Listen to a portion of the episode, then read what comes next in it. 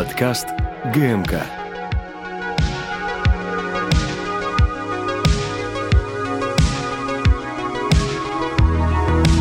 Всем привет! Это подкаст «Планерка» от команды ГМК. Я Анна Шишкина, руководитель Центра управления продажами компании ГМК. А я Анна Печоркина, ведущий бизнес-тренер команды ГМК. И здесь мы говорим об управлении продажами в недвижимости. Как руководителям добиваться лучших результатов самыми эффективными способами. В этом выпуске мы поговорим о том, реально ли победить вечные авралы в конце месяца и настроить ритмичные продажи с первой недели. Каждый месяц, приезжая к клиентам, мы видим одну и ту же проблему. Первую неделю все отдыхают от конца месяца. Вторую раскачиваются. Третью входят в ритм, а на четвертой спасают продажи. Шеф, все пропало, все пропало. Дип снимают, клиент уезжает. Я тебе даже больше скажу. Вот у меня иногда даже не получается приехать к клиенту, потому что в последнюю неделю меня уже не приглашают, в первую неделю еще не приглашают. Слушай, ну, может быть, это нормальная практика, это вообще не проблема, и не нужно с ней бороться. Ну, выполняются планы на четвертой неделе. Ну, выполняются ведь?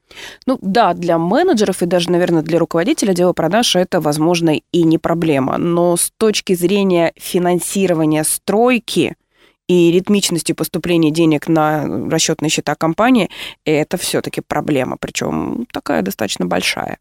Слушай, ну я не согласна, ведь Искроу все решила. Хорошая идея, но нет. Э, мне кажется, что здесь просто появился еще один достаточно нервный игрок. И теперь уже нервничает не только финансовый директор, а еще и банк, для которого равномерность поступления платежей – это все-таки важный фактор отношений с девелопером. Ну ладно, раз не только финдиректор, но и банк, ну давай тогда разбираться, что же сделать РОПу, чтобы продажи и поступления были ритмичными.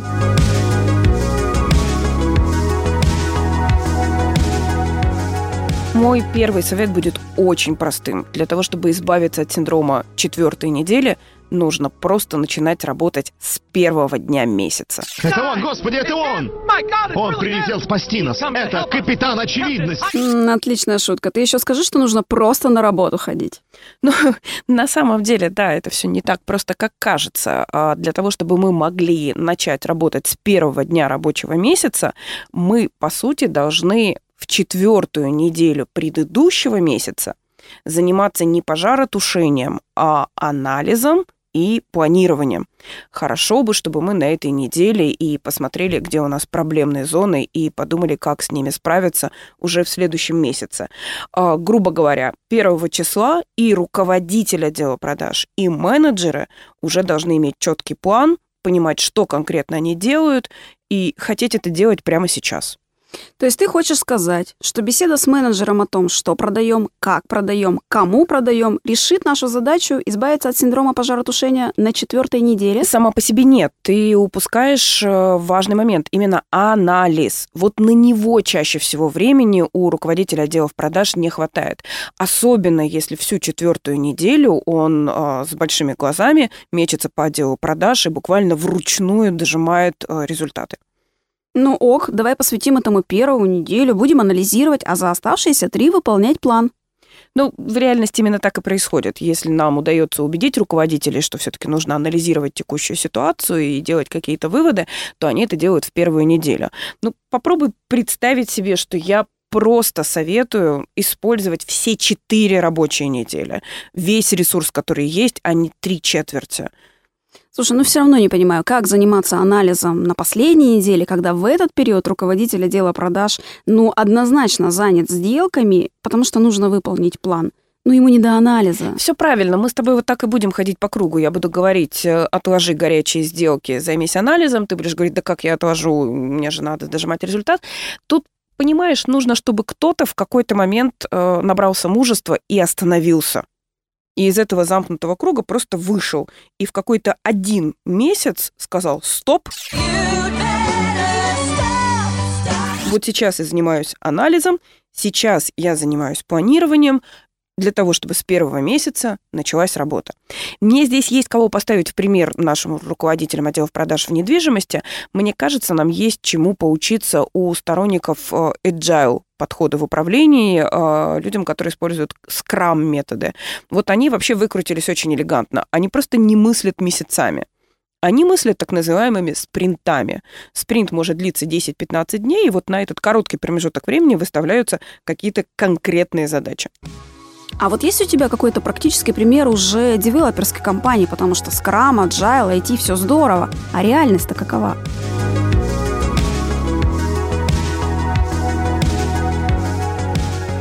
Ну, у меня был пример компании, которая договорилась на определенный период времени, когда нужно было встряхнуть продажи, что мы больше не мыслим месяцами, мы мыслим неделей. У нас есть план на неделю. Вот с понедельника по субботу мы должны обеспечить вот такие показатели. А, и интересно, что они за достижение этих показателей менеджерам обещали всякие интересные плюшки.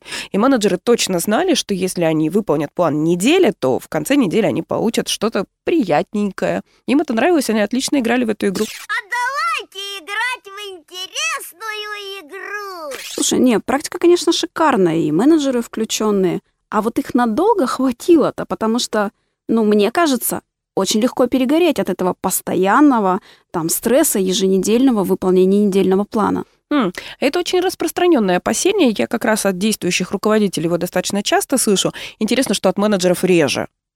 А, Я попробую ответить на это опасение не как бизнес-тренер, а как бегун-марафонец. Если ты поставила перед собой задачу подготовиться к марафону за две недели до него, то, конечно, ты перегоришь, да, ты перепашешь и выйдешь на старт уже умотанный. Но если ты за полгода до старта планомерно выстроишь свою работу, войдешь в ритм, в график, то ничего страшного не произойдет. Да, ты выдержишь достаточно большие, изнуряющие нагрузки, но ты выдержишь, ты справишься, и на старт выйдешь вполне себе бодрячком. Метафора, конечно, отличная, но вот я не бегун, э, марафонец, поэтому мне бы как-нибудь, ну вот, почетче, как это должно работать. Да все очень просто. А, Формируется полезная привычка, я бы даже сказала, вот некая рутина привычного выполнения привычных действий в каждый конкретный день недели. Ты точно знаешь, что есть понедельник, и ты включаешься сразу с понедельника, потому что в понедельник вы сразу согласовали задачи, направление действия, ты побежал. Да, там, ты знаешь, что во вторник ты уже увидишь первые результаты. Ты знаешь, что в среду ты получишь корректирующую обратную связь, руководитель поможет тебе проанализировать, что тут происходит. В четверг, в пятницу ты поработаешь уже с учетом корректировок. К пятницу вечера ты уже будешь видеть свой конкретный результат. Ну, если вы работаете в субботу-воскресенье, да, в субботу-воскресенье тоже будешь понимать, какой уровень нагрузки от тебя требуется. И практика показывает, что восстановиться к понедельнику все успевают. Тут как раз меньше неопределенности, меньше спонтанности, меньше стресса и в конечном итоге меньше вот того, о чем ты говоришь. Не перегорят ли ребята, не вымотает ли их такой режим. Звучит очень хорошо. Но при условии, что ты выполняешь план каждую неделю. А если ты не выполнил план первой недели, потом план второй, план ведь никто не отменял, соответственно, на третью, четвертую неделю у тебя очень большая нагрузка. И, на мой взгляд, это скорее демотивирует, чем стимулирует выполнить. Но ты рассуждаешь так, будто на самом деле ничего не изменилось. Давай честно, если у нас есть понедельный план, и ты одну неделю его не выполнил, вторую неделю его не выполнил, знаешь, самое время пойти и потыкать палкой своего руководителя. Он или спит, или умер. Немедленно проснитесь. Вставайте. Вы живой или нет? На самом деле, вот такие короткие промежутки планирования, они и предотвращают потерю контроля над ситуацией. Если мы на первой неделе план не выполнили, уже есть повод остановиться, проанализировать, что происходит, и предпринять какие-то меры. Не ждать третьей недели, а авось что-нибудь получится, а принимать решение уже сейчас. И то же самое с неделей второй. Хороший руководитель при таком подходе не допустит две недели подряд отклонения от цели. Ты знаешь, как бы вот я тебя слушаю, и мне кажется, что в этом формате руководитель должен начать больше работать. Первое время да, но на самом деле, когда это действительно станет привычкой, у руководителя тоже будет меньше стресса. Ведь и ему будет понятно, что он должен делать каждый день. Что он должен делать в понедельник, вторник, среду, четверг, пятницу. И когда он вкатится в этот ритм, это тоже перестанет быть сверхнагрузкой. Ну, тогда, наверное, ты знаешь, и для маркетинга вот это недельное планирование, это тоже должна быть какая-то очень понятная и, более того, полезная штука. И более гибко настраивать рекламные кампании, получается, мы сможем, особенно в онлайне. Да, и вот как раз интернет-маркетологи хорошо знают эту историю, быстро запустили, быстро получили обратную связь, скорректировали.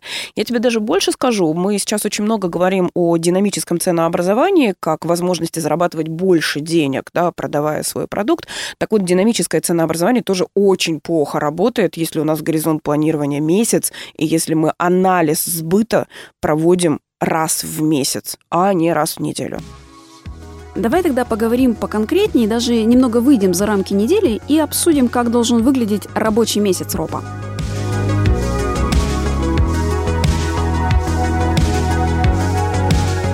Я все равно начну с четвертой недели предыдущего месяца.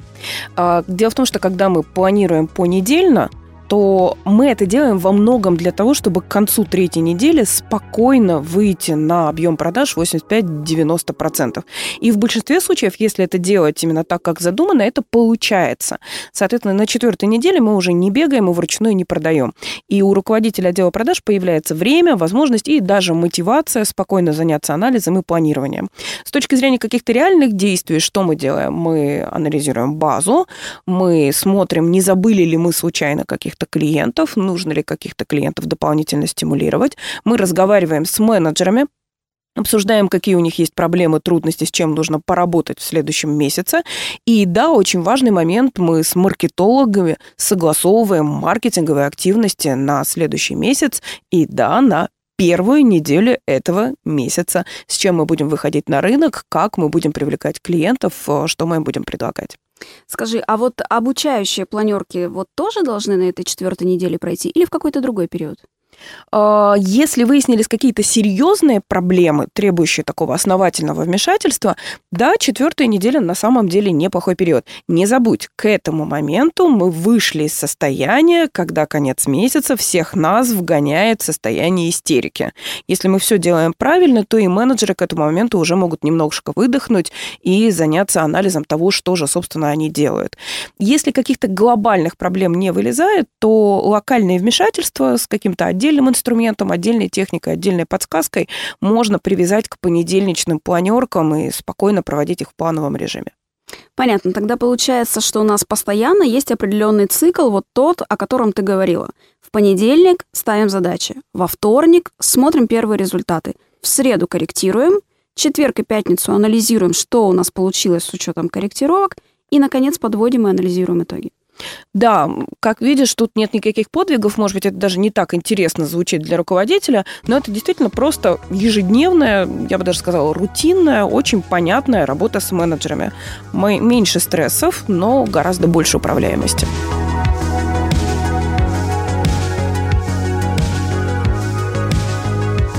Кстати, да, э, есть у нас пример. Мы относительно недавно помогали внедрять такую подобную систему в одном из южных городов. Расписали для руководителя отдела продаж, что конкретно он должен делать в каждый день своей рабочей недели.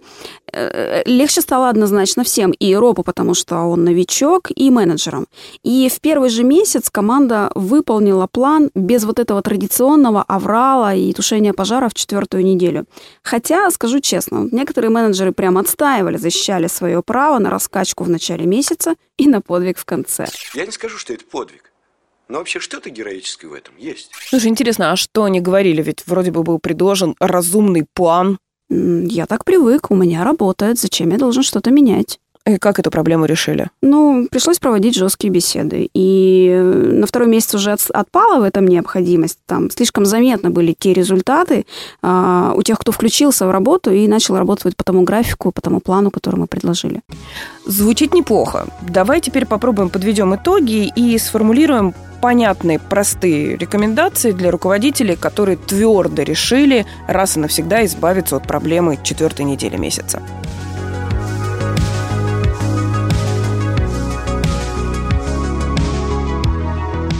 Первое, что делаем, распределяем план месяца на недели. Причем так, чтобы первые три недели позволили выполнить план на 85-90%. Угу. А, скорее всего, это предполагает, что нам нужно будет предварительно проанализировать, что же мы все-таки делаем не так, почему у нас все-таки не получается достигать результатов в короткие промежутки времени. Скорее всего, вот маленькая подсказка, нужно будет обратить внимание на этап завершения сделки, на постановку брони да, и администрирование броней.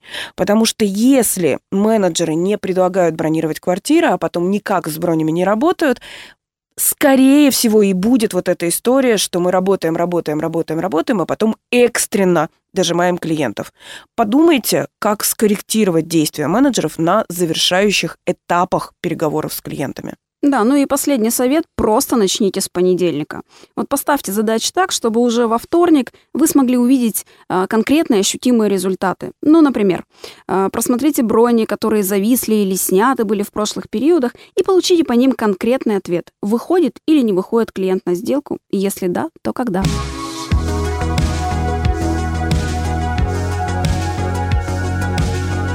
Еще подсказки для тех, кто собирается радикально изменить свою жизнь. А что можно почитать, чтобы вдохновиться и перестроить подход к планированию работы отдела продаж?